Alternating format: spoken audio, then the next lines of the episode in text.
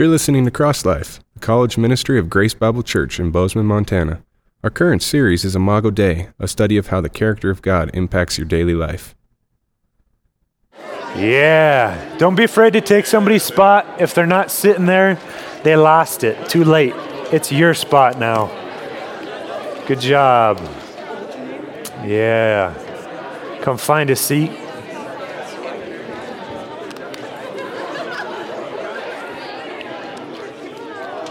Good. Bring it on down front. Lead the way there, Dylan. Start a stream. Get a seat. You guys are too friendly.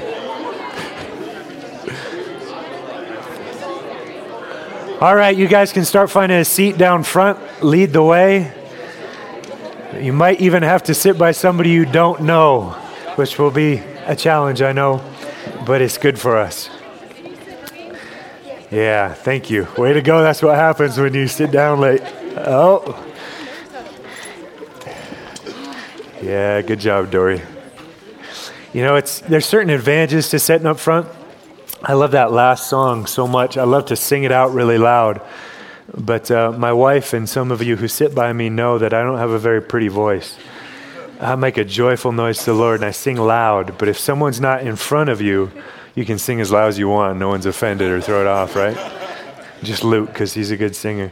It's good to be with you guys tonight. Sunday's Easter, Resurrection Sunday. That's pretty exciting, isn't it? Uh, I, I expect many of you have plans Sunday afternoon after church, but if you don't, uh, my wife Brooke and I in Harmony would love it if you would join us at our place afterwards. We're going to have a potluck. Okay, we'll provide the meat and the fixins. Uh, we don't know what it is yet. There's a couple bunnies out. She just cut my mic off.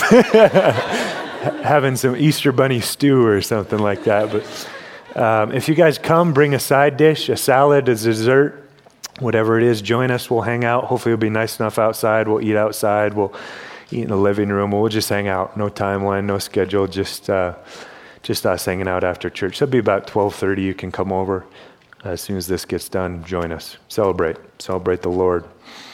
Uh, does everyone have a handout? If you don't have a handout, why don't you raise your hand and one of our men will get you one. Uh, who has the handouts by this time? Daniel, Fred, if you guys have an extra handout, why don't you get them? Or uh, Josh, thank you. Josh, grab, keep your hands up if you don't have one. It's not extremely important that you have one. They're not the best handouts. I tried to simplify a little bit this time. Okay, no special formatting. If it helps you, hallelujah. Praise God. If it doesn't help you, uh, throw it away. Put it off to the side. I don't want it to distract you. I just want it to be an aid or a guide to you to take notes on. And that's more for you to reflect on your own thoughts, your own. Are you making fun of my handout, Nico? Oh, okay. Um, if you don't have a handout, you need one, get one. More importantly than having a handout is having a Bible. Okay, I'd like you to get a Bible, and there's lots of them in the in the hymn book holders. Grab one. We're going to work through the text tonight. Okay, I want you to turn to Exodus 33 with me. Exodus 33 tonight. And while you're turning there, I want to tell you a story. I love stories, and I love telling stories and laughing about stories. This story isn't that funny of a story. Uh, it's a story about a young boy. And I don't know if any of you have younger brothers. I don't. I was a younger brother. I have two older sisters. And I was an annoying little brother, if you can imagine that. I pestered them, and uh, they came after me. They would fight me, and they were. I was an annoying little brother, and I was arrogant, and uh, I would pester them a lot. And this young man, this boy in the story, was an annoying little brother.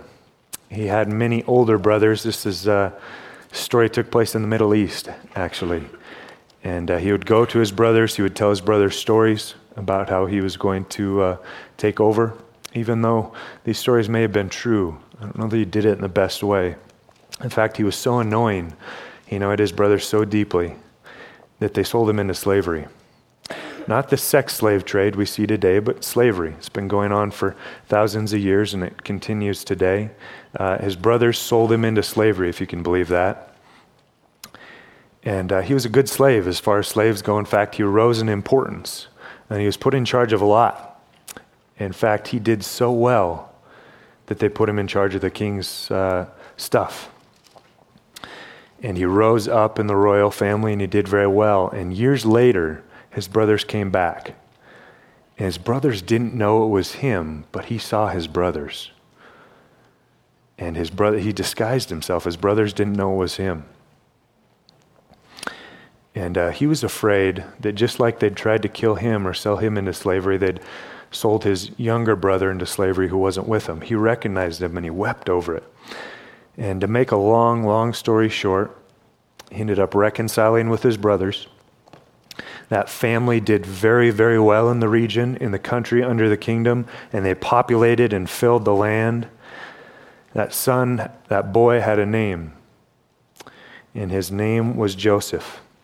And that king had a title, and his title was Pharaoh. And that place was Egypt. And this took place thousands and thousands of years ago. I'm talking about the nation of Israel, started by a small boy whom God chose to bless and multiply. And this family got so big, Israel got so big, that a new Pharaoh rose up and he oppressed them. He put them into slavery and uh, bad slavery many, many of them in slavery. God raised up a young man named Moses. Pharaoh ordered all the firstborns killed. Moses was saved. Uh, Moses ended up fleeing. God brought him back. And Moses, as you know, delivered the people out of Egypt, didn't he? In fact, God sent plagues. And the last plague that he sent was what we celebrate tomorrow in Passover now. Okay, they smeared the blood over the uh, doorpost so that, uh, that death would pass by their house, passing over their household. That was the final straw that broke Pharaoh's back, and he let them go, and they fled. You know the story. They pursued him through the Red Sea, and they went where? To Mount Sinai. Mount Sinai. That's the first place they went. And that's where we find ourselves in Exodus 33. Exodus 33, still at Mount Sinai, Moses and the people I want you to pick up with me in verse 20. Before this, Moses asked God a very pointed question. He says, God, can I see your glory? I want to see your glory. Look at how God responds. Uh, this is God speaking. He says, But he said, You cannot see my face, for no man can see me and live. Then the Lord said, Behold, there is a place by me. You shall stand there on the rock, and it will come about while my glory is passing by that I will put you in the cleft of the rock and cover you with my hand until I have passed by. Then I will take my hand away, and you shall see my back, but my face shall not be seen. So says, Moses, you can see my backside as I pass by, but if you see my face, if you see my glory in full, it's going to kill you. Okay? Big stuff. And this is where your sheet picks up first five verses, we look at the gracious renewal. The gracious renewal. Why don't you read Exodus, uh, follow along as I read Exodus 34, 1 through 10. Now the Lord said to Moses, Cut out for yourself two stone tablets like the former ones, and I will write on the tablets the words that were the former tablets, that were on the former tablets which you shattered. So be ready by morning and come up to the mountain to Mount Sinai and present yourself there to me on top of the mountain. No man is to come up with you, nor let any man be seen anywhere on the mountain. Even the flocks and the herds may not graze in front of the mountain. So he cut out two stone tablets like the former ones.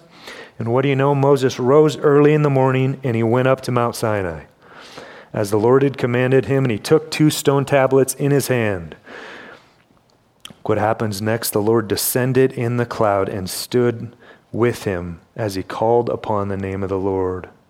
Then the Lord passed by in front of him and proclaimed, The Lord, the Lord, compassionate and gracious, slow to anger, and abounding in loving kindness and truth, who keeps loving kindness for thousands, who forgives iniquity and transgression and sin. Yet he will by no means leave the guilty unpunished, visiting the iniquity of fathers and children on the grandchildren to the third and fourth generation. So Moses made haste to bow low forward onto the earth in worship.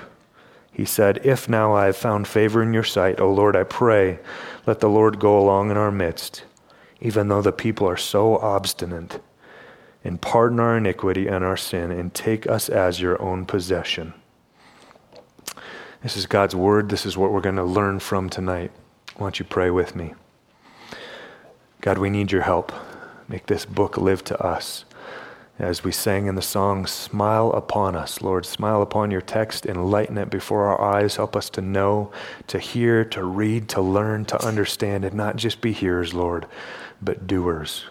We ask in Jesus' name and by his power. Amen. Verse 1 says, Now the Lord said to Moses, Cut out for yourself two stone tablets like the former, former ones, and I will write on the tablets the words which were on the former tablets which you shattered former tablets. What former tablets?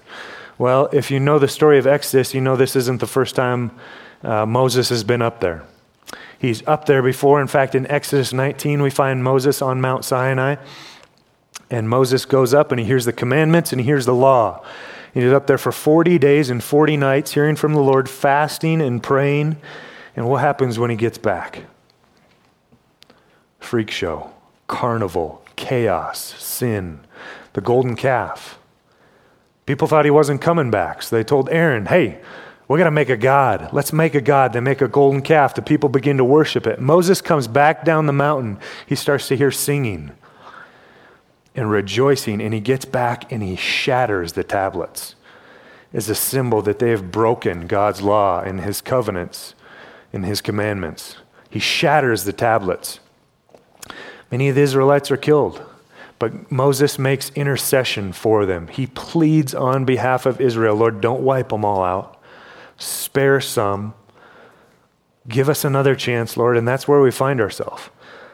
The intercession of Moses, and he says, I'm going to write again with the finger of God on these stone tablets. So Moses comes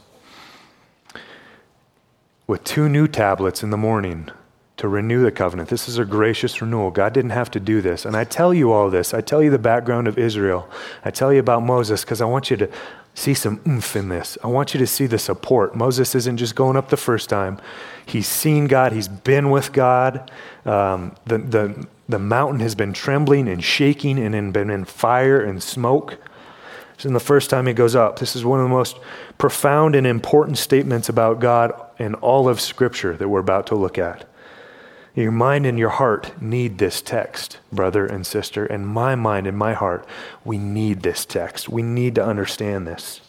This is God's self revelation. Look at verse 2. So be ready by morning and come up in the morning to Mount Sinai and pre- present yourself there to me on top of the mountain.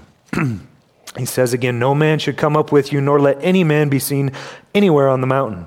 Even the flocks and the herds may graze in front of that mountain. I don't know about you. I've had some sleepless nights in my life. Um, I can think of a couple. I didn't sleep very good before my wedding. I didn't sleep very good before Cat Griz, my senior year. I didn't sleep. There's just a few. But if I was to guess, I would guess that this is a pretty sleepless night for Moses, right? He's going up to the mountain alone. There's not even going to be sheep on the mountain to watch. He is entirely alone, he's entirely apart. And even though Moses has done this before, it's a frightening thing. It's a terrifying thing in a way to come before the Lord, especially when God has told him, If you see me in full, you'll die. No man has seen me. No man has seen my glory, but I'll let you see my backside. But he knows the only thing more terrifying than seeing God and being with God is disobeying God. So he goes. He cut out two stone tablets like the former one. Look at verse 4. And Moses rose early in the morning and he went up to Mount Sinai as the Lord had commanded him. And he took two stone tablets in his hand. Verse 5. The Lord descended in a cloud and stood there with him as he called upon the name of the Lord. Now, it's tough to even put words together to try and describe what's going on. Okay, I think some of your translations, uh, a little better translation, it says this The Lord came down in a cloud, stood there with him, and called out his own name, Yahweh. What happens? God shows up and he says, Yahweh. Moses doesn't say this, God does. God shows up, and boom, God is here. Who? God. Not some idol made with hands, not some figment of the imagination, but God the God of the universe, the star breather, has showed up in person. And I'm guessing that Moses wasn't giggling. I don't know what kind of emotions were going through his mind, what he was feeling, what it was like, but I'm guessing he wasn't giggling. This was a serious time. It does remind me of a similar situation in Scripture. In Matthew 17, we find Moses again. In the New Testament, yep, in the New Testament. Some of you know what I'm talking about. Jesus takes uh, James and John And I think Peter, yeah, Peter, he takes them up on the mountain and they see Christ transfigured before him. And they see Moses and Elijah. You remember what Peter says? They stutter, and Peter's the one who's always talking. Peter just doesn't know what to say. Christ is transfigured, and he sees Christ in his glory. And all Peter can stammer out and say is, Lord, it's good that we're here. Good that we're here. That's right, Peter. It is good you're there. And I think it's good that Moses is there. And I bet he's feeling like that right now. It is good that I am here. It's good that we're here. And he had been here before in chapter 19, as I mentioned, the whole mountain's quaking and trembling, but never like this. He asked God to see his glory, and he's never been in a situation, a circumstance with God just like this. So we can only speculate the range of emotion that he's feeling from awe to wonder to bewilderment, bewilderment to exposure. But you can imagine, or at least you can try to imagine what's going on here.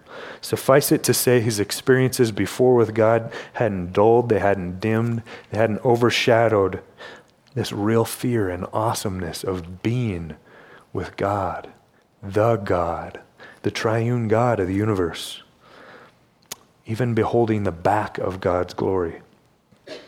And we do know indeed that Moses was glowing as a result of this. In fact, if you're in 34, turn over to uh, chapter, uh, same chapter, 34, but look at verse 29. 34, 29.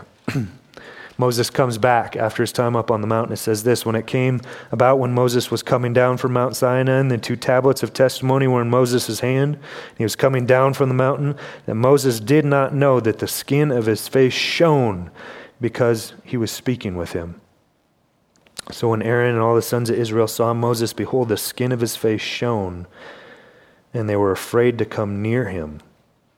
And Moses called to him, and Aaron and the rulers in the congregation returned to him, and Moses spoke to him. Moses is shining. He's glowing because of the glory of God. What a wonderful thing. What a beautiful thing. Next, we have the awesome revelation of God. The awesome revelation of God, verse 6. Then the Lord passed by in front of him and proclaimed this Again, it's God speaking. What does God say about himself? What does Yahweh say about himself? The Lord, the Lord God, compassionate and gracious, slow to anger, and abounding in loving kindness and truth. What a self revelation. God clearly and succinctly describes what he is like. Nothing is more clear and awesome than God giving us a self description of what God is like. God could have said a number of things, could have filled the pages of Scripture with description, but what he chose to give us is what we have here today, and it's a treasure because it's God talking about who he is. It's one of the most clear and powerful self descriptions in all of Scripture. And it's difficult to do much more than to read it over and over and to look at it and wonder and worship our God. But we'll try and go through this. Compassion. First thing he says about himself is he's compassionate. Means God shows his sensitive kindness and forbearing love to those who are in desperate need and those who haven't seen it. Okay, the very word, the idea of the word, shows that there's an offended party. And one party has to have patience and restraint with the receiving party. This is mercy. The word translated compassion could be mercy. He refers to loving kindness. It refers to loving kindness, tenderness, the compassion of God towards even the most miserable and pitiful of his creatures. If there was any further doubt, Old Testament or New, God's not shy about revealing this in the pages of Scripture. James 5:11 says, "The Lord, uh, the Lord is full of compassion and mercy, full of compassion and mercy." Ephesians 2:4 says, "He is the God who is rich. He's rich. He's full in mercy." 2 Corinthians 1:3 calls God the Father of mercies and the God of all comfort, who comforts us in our affliction. What a description of God, the God of all mercies and God of all comfort who comforts us in our affliction. This is the God we learn about. This is the God we read about, the God we talk about. God, compassionate, the God of compassion and mercy. Psalm 86 5 says, For you, O Lord, are good and forgiving, abounding in steadfast love to all who call upon you. Do you know this God? Is this the God that you know in Scripture? Is he a figment of your imagination? Do you know a God who is merciful, compassionate, and gracious? Or is all that is in your head about God an overbearing ruler who takes out his rod of correction and is quick to slap you with it. Do you know this God of mercy and graciousness and compassion?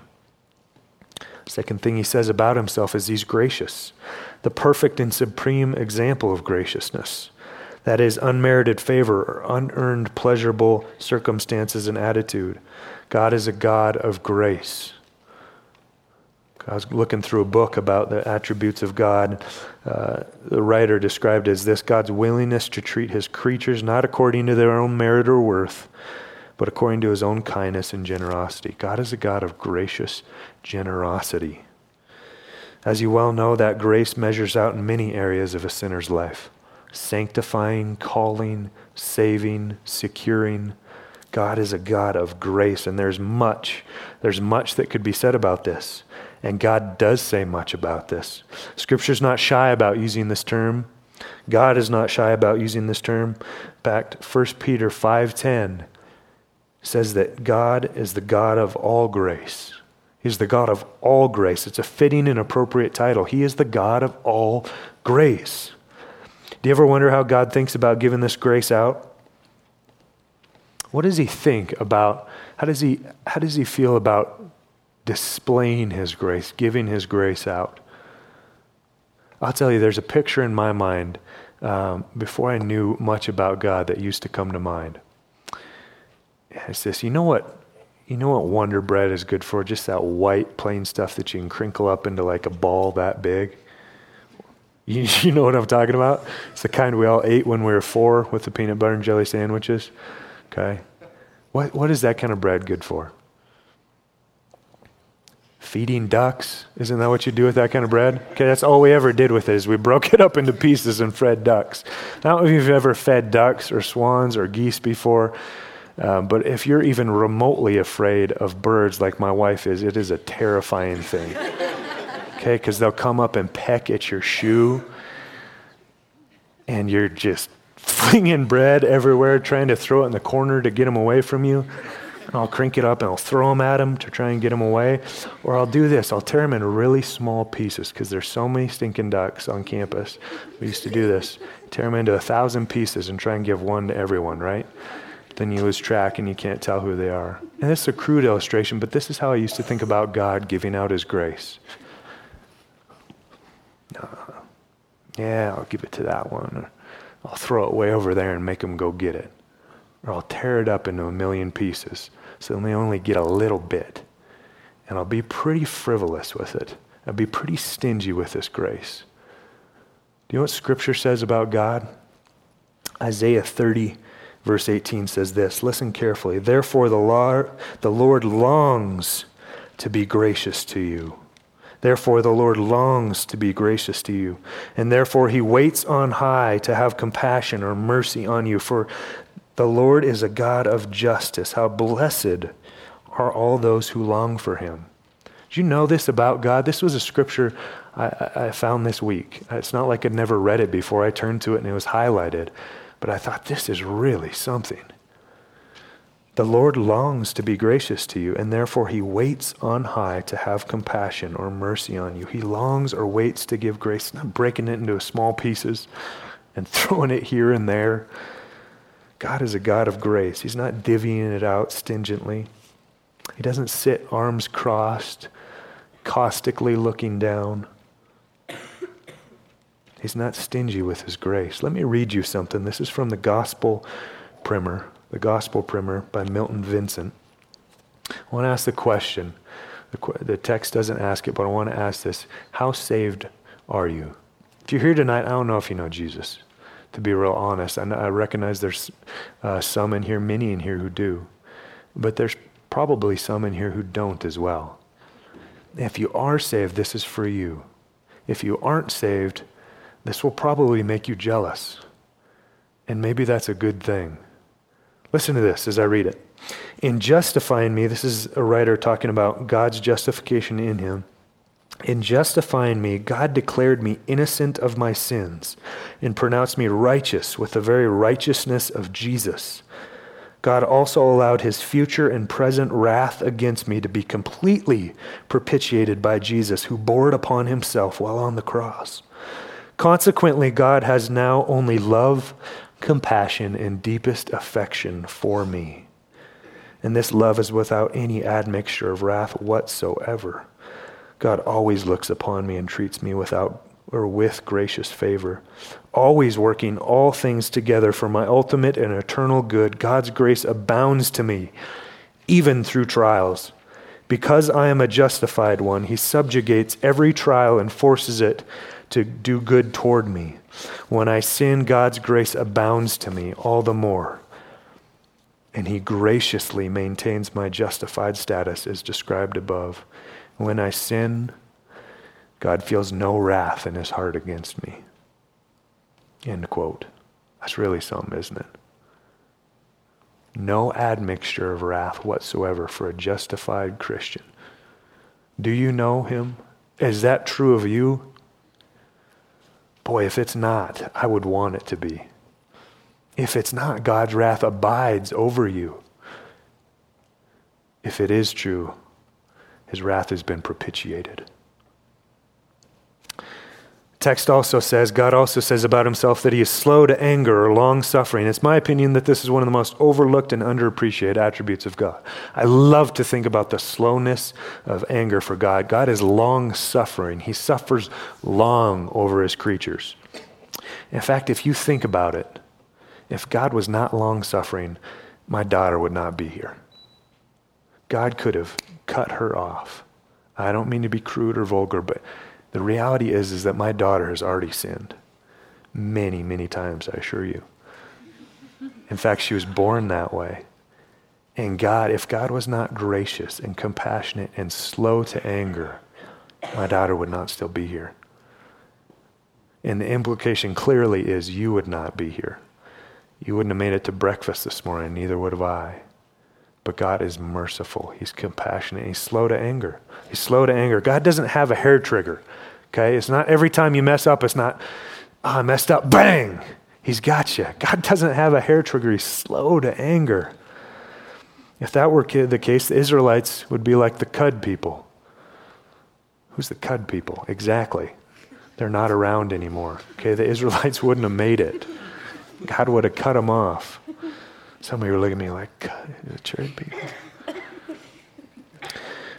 Moses wouldn't have been here, Harmony wouldn't have been here, you wouldn't have been here, and I wouldn't have been here. God is slow to anger. He's slow to anger. But Psalm 7 11 through 12 says this God is a righteous judge and a God who has indignation or righteous anger every single day.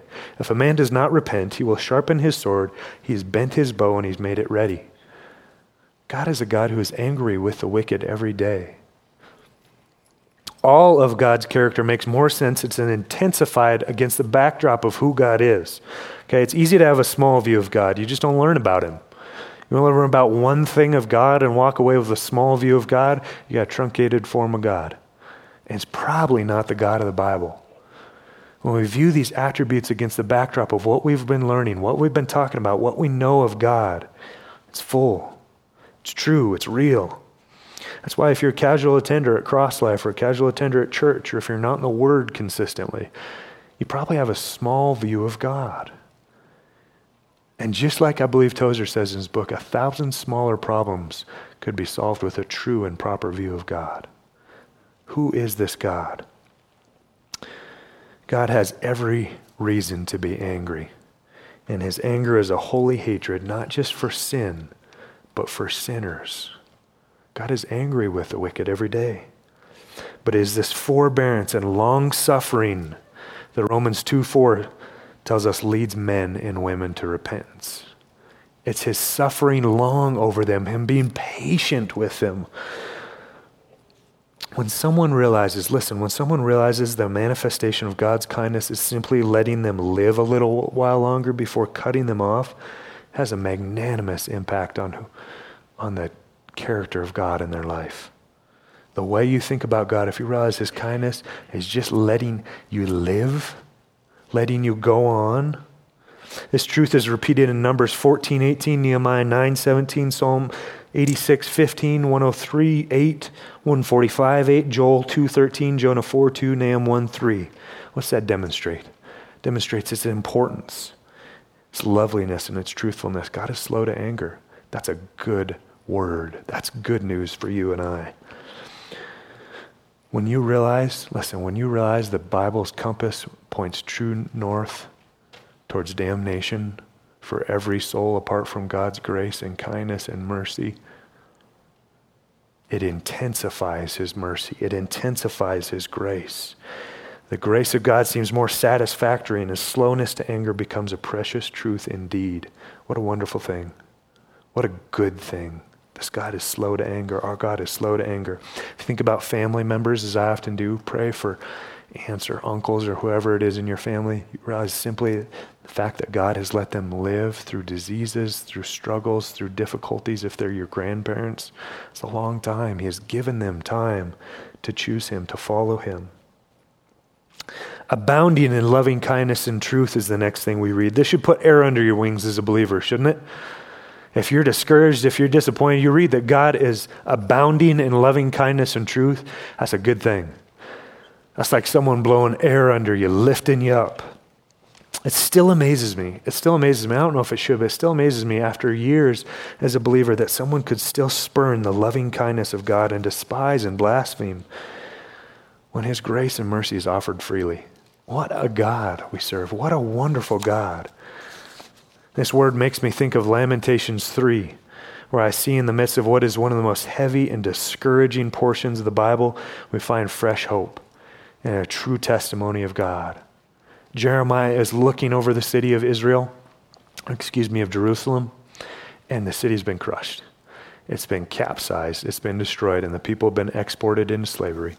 And he looks over the ruins and the people and the death, and he mourns. That's what lament means, lamentations. That's what the book is about. But listen to this. In the midst of the book, Lamentations 3 19 20, I'll read it to you. It says this, or 19 through 24 Remember my affliction and my wandering, the wormwood and the bitterness that he's experiencing. Surely my soul remembers and is bowed down within me. This, this I recall to mind. Therefore I have hope. The Lord's loving kindness indeed never ceases, for his compassions never fail. They are new every morning. Great is your faithfulness. The Lord is my portion, says my soul. Therefore, I have hope in him. Boy, what a good thing to remember in the midst of suffering. Amen. My Bible commentary says about this term, this word, it says this Hebrew word is used about 250 times in the New Testament, or excuse me, in the Old Testament. It refers to God's gracious love. Listen, it's a comprehensive term that encompasses love, grace, mercy, goodness, forgiveness, truth, compassion, faithfulness. It's like you put these wonderful qualities of God and shake them up in a bag, and you come out with this ball of loving kindness this is what the word means. It's difficult to even explain or translate. The loving kindness of God, it's a comprehensive term, abounding, overflowing, not extinguished. It's like a fountain that sources unaltered or unhindered. The truth of God abounds and abounds and abounds, and this loving kindness of God never shows signs of exhaustion or fatigue or running out. No. Not this God, not the God of the Word, not the God of the Bible. Micah 7, 18 through 19 says this Who is a God like you, pardoning iniquity and passing over transgressions for the remnant of his inheritance? He does not retain his anger forever, because he delights in steadfast love. Same word, loving kindness. He will again have compassion on us. He will tread our iniquities underfoot. He will cast all our sins into the depths of the sea. Are you listening? That is good news. Good news. Finally, we see that he's abounding in truth. He's abounding in loving kindness and truth. All that God is, he is in truth. He is in its fullness. He is all these thirds, not he is all these things, not in word or proclamation only, but in fullness and in truth, in reality. God is great and real truth, not the least of which, not any of which is relative. God is absolute. He is absolute truth. He is true and real in its most full sense. What God is, He is in truth. Look at verse 7 with me. It says, Who keeps loving kindness for thousands, who forgives iniquity, transgression, and sin. This God keeps loving kindness for thousands. The idea is generations. He keeps his loving kindness for how long? Forever. For thousands of generations. Thousands. Infinite. He uses all three nouns. Look at the passage. He uses all three nouns describing the idea of sin as if there was any question that God can't pardon iniquity, transgression, sin. Listen, anything that you've ever done, thought, said can be forgiven. The most heinous crime or perverse thought could, that could have ever entered your head, mind, that you executed or didn't execute, God can and will forgive in this. He will offer forgiveness towards it should you turn to Him in faith and repentance. Whatever you've done, Whatever you've thought, it can be forgiven. This mercy and this grace, it's unhindered. But it is, listen, it is complemented, not conquered, but complemented by this sober reality in the second half of verse 7. Yet he will by no means leave the guilty unpunished, visiting the iniquity of fathers on the children and the grandchildren to the third and the fourth generations. Here again, God graciously reminds us this character is full and robust and it does not lack justice. Rather than sin, uh, the guilty, or rather, sin and the guilty will receive their due penalty. God will give to people what they deserve unless they turn to Christ. He has given Christ what you deserve, sinner, if you turn to Him. These attributes do not check each other or at, odd against, stand at odds against one another, but they give weight and strength and support to one another. You notice how many passages I was reading about grace and mercy include the idea of justice with God? They're complementary. We see them again and again in Scripture. And this is where so many fall off the boat, isn't it? This is where we lose so many. Willing to bask in God's grace and mercy, not properly understanding that His mercy and grace do not compromise His justice. They cannot, they should not, and they will not. This isn't bad news, but it's good news. Listen, this is good news. Proverbs 17, 15 says this He who justifies the wicked and he who condemns the righteous, both of them alike are an abomination to the Lord. You can't justify wicked and condemn the righteous. That's unjust. God can't do that. Can you imagine a human judge who was about to have a rapist on trial and he just said, ah, forget about it? That would not be just. That would not be good. That would not be true. That would not be fair. Can we expect anything less from God when we are murderers at heart and adulterers at heart? Deep inside, we all regard and hope for justice, don't we? We all deeply want justice. We seem to remind ourselves too often this justice, uh, we forget that this justice demands our blood. It demands blood. Hebrews 9:22 says there's no forgiveness of sins without the shedding of blood. This justice demands blood and it's either Christ's or it's yours. Nahum 1:3 says the Lord is slow to anger and great in power, but he will by no means he will by no means leave the guilty unpunished. God will punish. He is just. He will repay. Listen, I was sent a story yesterday about former New York Mayor Mark Bloomberg. Some of you might have read this or saw this, but I looked up a little bit fuller context on the article. I'm going to quote to you just straight from the New York Times yesterday. New York Times wrote this. I'm just going to read it to you. It says this Mr. Bloomberg, Bloomberg was introspective as he spoke, and he seemed both restless and wistful. When he sat down for the interview, it was a few days before his 50th college reunion. His mortality had started dawning on him at age 72, and he admitted he was a bit taken aback by how many of his former classmates had been appearing in the memoriam, memoriam pages of his school newspaper. It's a sobering thing, isn't it? When people your own age begin to die and pass.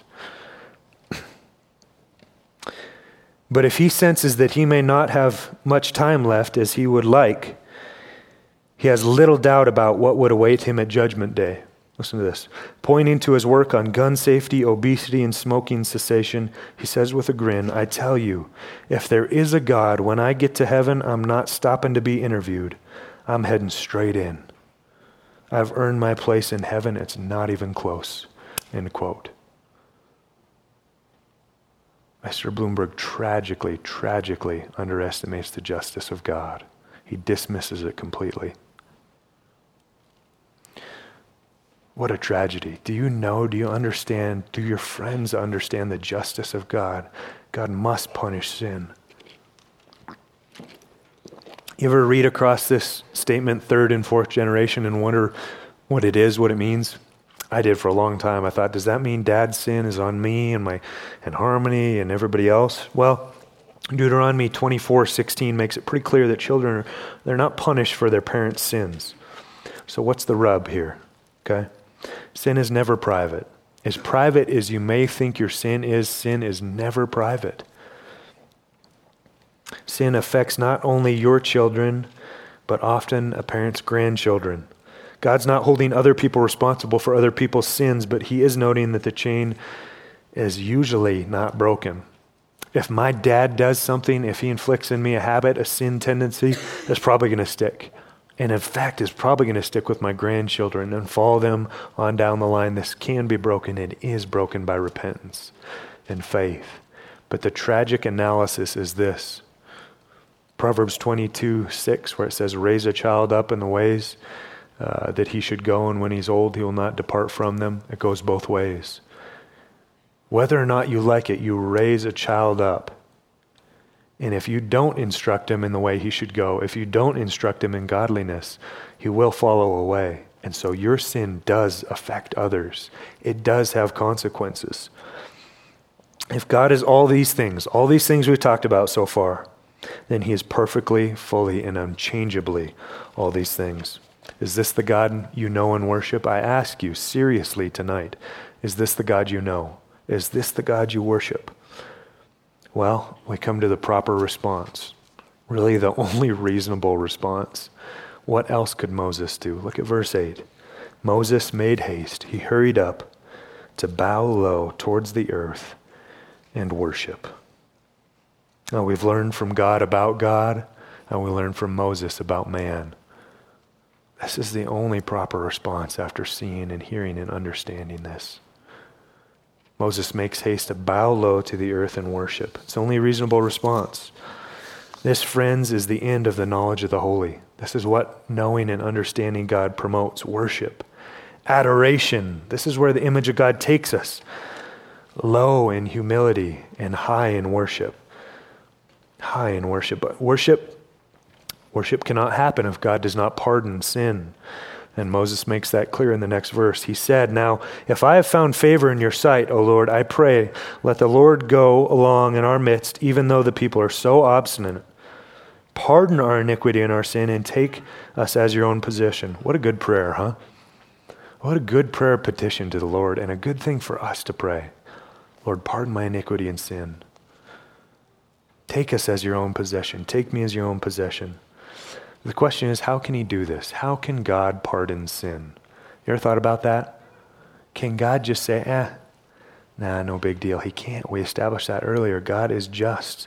In fact, Habakkuk chapter 1, verse 13 makes it clear that God can't even look on wickedness, He is too holy. Fact is, you cannot worship God. Listen, you cannot worship God if you don't have an intercessor. And if Christ is not your intercessor, you have no intercessor. Hebrews 4 talks about how Christ stands in our stead. He is the great intercessor. How is this access to us? How is God's grace and mercy pardoning our sin? How can He do it? This is how. He saves us because of Christ, because of what Christ has done at the cross, because of the great exchange we see in Scripture. We read, you know Ephesians 2 8 and 9, don't you? It's one of the first verses you memorize, and for good reason. For it is by grace that you've been saved through faith. This is not of yourselves. It's not of yourselves. You're saved by grace. You're saved by grace, not by works that no man can boast. And nothing. You and I, if we're believers, Christian, have nothing to boast about. We're saved by grace. I know you know that one, but I want you to turn with me to 2 Timothy 1 9. 2 Timothy 1 9. I, I love this passage, and I think you'll love it too when we look at it and understand it together. 2 Timothy's way at the back of your Bible with all the T's Thessalonians, Titus, Timothy. 2 Timothy 1 9, right at the beginning, Paul says this. He's writing to Timothy. He says, uh, Who has saved? So he's talking about God here. God, who has saved us and called us with a holy calling, not according to our works, but according to his own purpose and grace which he granted us in Christ Jesus from all eternity. How did God grant us grace? How does God show us mercy? He grants it to us in Christ Jesus. That's how he shows us his grace. That's how his grace and mercy are demonstrated towards us. Did you notice what it says? From all eternity. Listen, do you think God knew that Israel was going to rebel again? Of course he did. And we see the cycle over and over and over again in Scripture. Do you think Moses knew? Moses knew. If Moses knew, God knew. God knows all things. I don't know what Moses was expecting, but when he came down from that mountain, I don't think it would have been putting it past him for him to expect another banal circus of sin and immorality and rebellion. He knows people, he knows himself. Moses knew. Is Christ the backup plan? No. Christ was always the plan from all eternity. From all eternity past, this was the plan. Christ wasn't the backup plan in case the law didn't work. Let me show you this in Scripture. Let's try to wrap things together a bit here. Turn with me to John. Matthew, Mark, Luke, John. I want you to go to John chapter 1. One of those beautiful parts of Scripture. I don't know if that's fair to say. I know I say that about a lot of Scripture, but this is just wonderful to look at and work through. John chapter 1.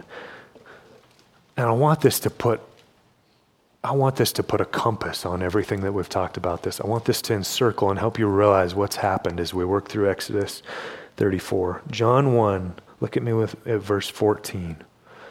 John spends a lot of time talking about this word, and then verse 14, he tells us plainly who is this word. The word became flesh and dwelt among us. And we saw his glory as of the only begotten from the Father. Who is this? Jesus. And what does it say about him? The only begotten from the Father, full of what? Grace and truth. Does that sound familiar to you? Full of grace and truth. Verse 15 John, this is John the Baptist, testified about him and cried out, saying, This was he of whom I said, who comes after me and has a higher rank than I. He existed before me. Do you know John was born first? How does John say that? From all of eternity, Christ has existed. He was and is and is to come. This isn't a mistake. This isn't plan B. Look at verse 16. For of his fullness we have all received grace upon grace, abounding grace, overflowing grace. Verse 17, watch this. For the law was given through Moses, grace and truth were realized through Jesus Christ. Moses goes up on the mountain, and the finger of God writes on the tablets the law. And the word tells us the law came in to reveal sin, to point it out as a tutor, to point you to Christ, to point me to Christ, to expose your sin. And chances are some of you need the law tonight. You need to hold your life up against the law and realize that you've offended a holy God, that you've not lived up to his commandments, and that Moses rightly could break the Ten Commandments before your feet, too. And the only way to God is through the grace and the mercy shown us in Christ Jesus. The law came through Moses, but grace and truth were realized through who? Jesus Christ. What a beautiful truth. Amen. Amen. Amen. This is a good thing. See, you don't have to search, you don't have to look for that mountaintop experience. You're not going up on Mount Sinai anytime soon, and you don't need it. Do you want to see what God's like? Do you want to see what He's like? Look at the Son. Look at Christ. Read the scriptures. Read the Gospels. Look, find, and see Christ. Find God, the one full of grace and truth. Look to Jesus. Jesus is God, and from his fullness of grace we have all received. Remember the parable of the prodigal son? This is the God who runs. He runs to you. He runs to you. You ought to run to him. Let your reason return to you. Stop eating pig slop. Stop eating the same thing that the world eats. Stop enjoying the same silly stuff the world enjoys. Have a sound mind. Turn to Christ. Turn to God. And what does God do? He runs to you. He shows His grace and mercy towards you in Jesus Christ. What a wonderful thing. Isaiah 55 7 shows us this picture of repentance. It says this Let the wicked forsake his way, and the unrighteous man his thoughts, and let him return to God, and he will have compassion on him and to our God, for he will abundantly pardon. God will have compassion on him. So, what's our response? This is Imago Dei, isn't it? This is the image of God, and we're called to reflect it. Our response is simple, but it's not easy. It's obvious, but it won't come to you without work. Luke 6, 35 and 36. But love your enemies and do good and lend, expecting nothing in return, and your reward will be great, and you will be sons of the Most High, for he himself is kind to ungrateful and evil men. And do you see what it says? Be merciful, just as your Father is merciful. Could it be any more obvious? What are you called to do? You're called to be merciful, just as your Father is merciful. Are you a merciful person? If you lend something to somebody, what do you expect in return? Are you likely to go to them and beat them down verbally, intellectually, emotionally? Or do you show them mercy and compassion? I know that people have offended you. You and I live in a sin cursed world. Do you show them mercy? Do you show them compassion? Or do you come to them and are you stiff and angry with them? All this because of a annoying little brother some thousands of years ago named Joseph? No. No, all this because the marvelous triune God of the scriptures. We've studied him, we've saw him, seen him, we've looked at him. We've seen him in the scriptures. Now, the question is are you going to see it through? Are you going to be an image bearer? You will be an Im- image bearer. Will you imago yourself or will you imago Dei? Will you image God? Colossians 3:10 has this to say, having put on the new self who is being renewed in true knowledge according to what the image of the one who created him. Have you put on a new image? Have you put on a new likeness? This series is at an end. We've come to the close and we've studied the God of the Bible, and our prayer is that you would love him more deeply, that you would follow him more fully, that you would model him more accurately. If you've been here for any amount of time, we pray that by now you know and believe what has been taught about God, this sovereign, holy, good, and severe God. He is just, loving, faithful, true. He's incomprehensible. He's irresistible and eternal.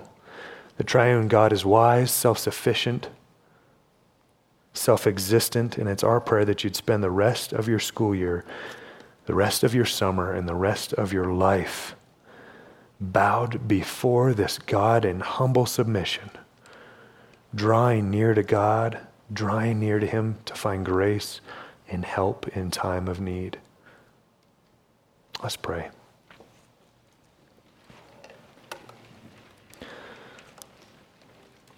God, it's you we want. It's you we need. It's you we look to. Right our image of you. I repent. We repent collectively of any wrong view of you. And we want to grow in our view of you. We want to grow in our understanding of you. We want knowledge of the Holy One. And you have given it in your word. Remind us of it often. Drill it into our lives through repetition, through discipline, through your grace, through your mercy, and through your compassion. We ask this only through the precious name of your wonderful Son, our Lord Jesus. Amen. Thank you for listening to this message from CrossLife. Feel free to share this recording with others, but please do not charge for it or alter the contents in any way. For more recordings or other information about Grace Bible Church, visit gbcmt.org.